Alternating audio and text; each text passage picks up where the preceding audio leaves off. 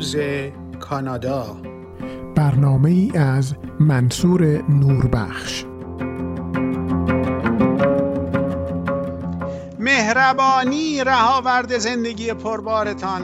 در پانزدهمین برنامه با شاعران امروز کانادا منصور نوربخش برای معرفی آقای دکتر جورج الیوت کلارک با شما هستم. آقای دکتر جورج الیوت کلارک چهارمین poet laureate یا شاعر سرآمد تورنتو که می‌توان آن را ملک الشعرا هم ترجمه کرد در سالهای 2012 تا 2015 بوده و همچنین شاعر سرآمد Poet Laureate منتخب پارلمان کانادا در سالهای 2016 و 2017 است. او متولد وینزور نووا اسکوشیا در سال 1960 است. استاد زبان انگلیسی دانشگاه تورنتو که در دانشگاه های دوک و هاروارد نیز تدریس کرده است. کتاب های او به چینی و ایتالیایی هم منتشر شده و منتخب جوایز ادبی بسیاری در کانادا و همچنین آمریکا و رومانی بوده است.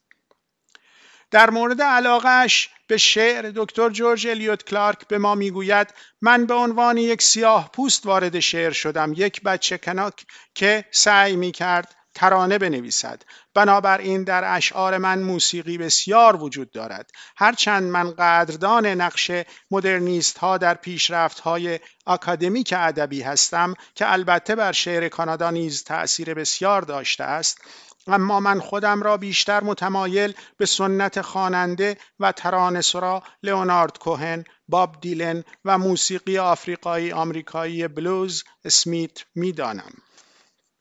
موضوع اشعار من اغلب تاریخ امپریالیسم اروپا و بردهداری آفریقایی است اما من خود را نغم سرایی جهانی و علاقمند به همه مردم و همه نوع شعر می‌بینم آقای دکتر جورج الیوت کلارک دو شعر برای ما خوانده که در انتهای برنامه با صدای ایشان میشنوید و شعر نخست را با نام دپوئتس یا سوره شعرا با ترجمه و خانش خانم بانو زن خوشحالم که در این برنامه به معرفی خانم بانو زن هم می‌پردازیم خانم بانو زن نویسنده و شاعر ایرانی کانادایی است که به هر دو زبان فارسی و انگلیسی شعر می سراید و ترجمه می کند. با پیشنهاد آقای دکتر جورج الیوت کلارک شعر ایشان به نام دپوئتس که قبلا توسط خانم بانو زن ترجمه شده بود به وسیله ایشان خوانده می شود و همچنین از زبان خانم بانو زن با ایشان بیشتر آشنا خواهید شد. بشنویم اشعار و ترجمه آنها را. با سلام من بانو زن هستم شاعر و مترجم ایرانی کانادایی دو کتاب شعر به زبان انگلیسی و صدها شعر به انگلیسی و تعداد کمی هم به فارسی در مجلات مختلف از من چاپ شده. در سال 2012 شب شعر تورنتو رو تأسیس کردم که تنها شب شعر دنیاست که زبان اصلیش انگلیسیه. بندهای پایانی شعر بلند سوره شعرا اثر جورج الیوت کلارک رو ترجمه کردم که تقدیمتون می‌کنم.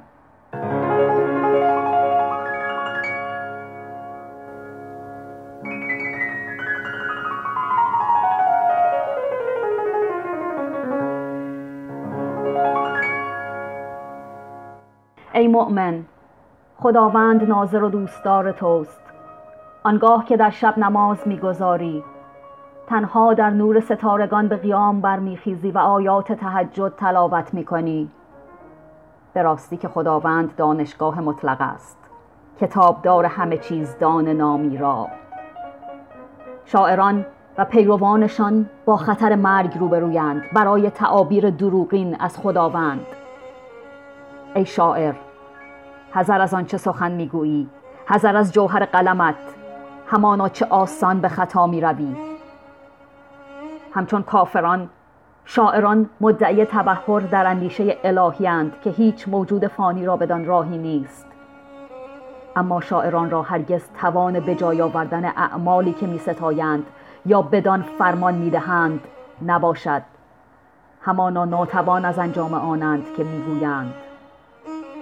ای شاعر حذر کن از آنان که ضد حقیقتند که آنان خاک و خاکسترند و خردترین ذرات بیخبری.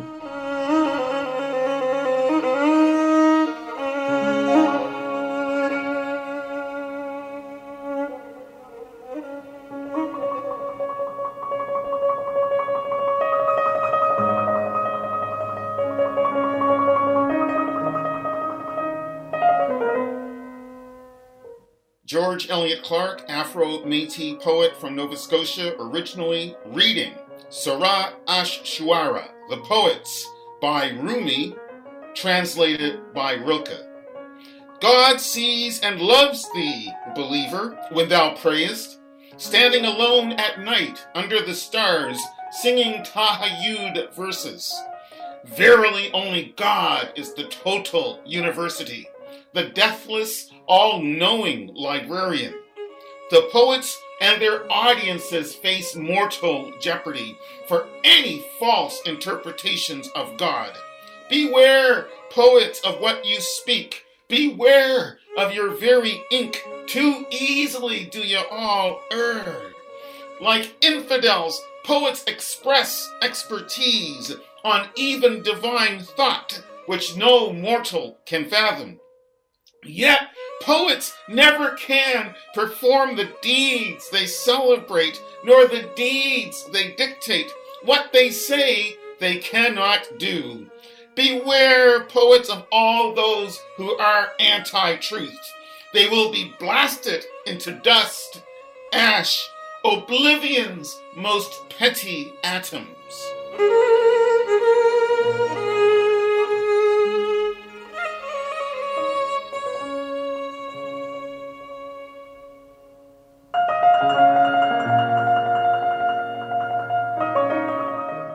Poem is titled Weathering, a comment on the COVID crisis.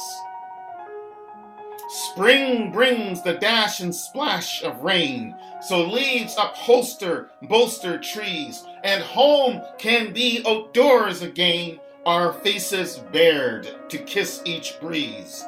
Winter's woeful, doleful weather made us standoffish, stand apart, fearing that to stand together would grant disease an instant start.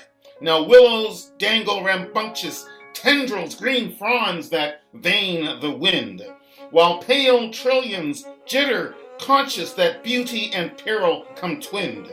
From each sanctuary cocoon, let each citizen resurrect, feverish to touch, clutch, and swoon, ending forced traumatic neglect Uncompromising is beauty and love, while frost to blossoms melts. To breathe is to love. Our duty to spy past clouds how light results. To spy past clouds how light results.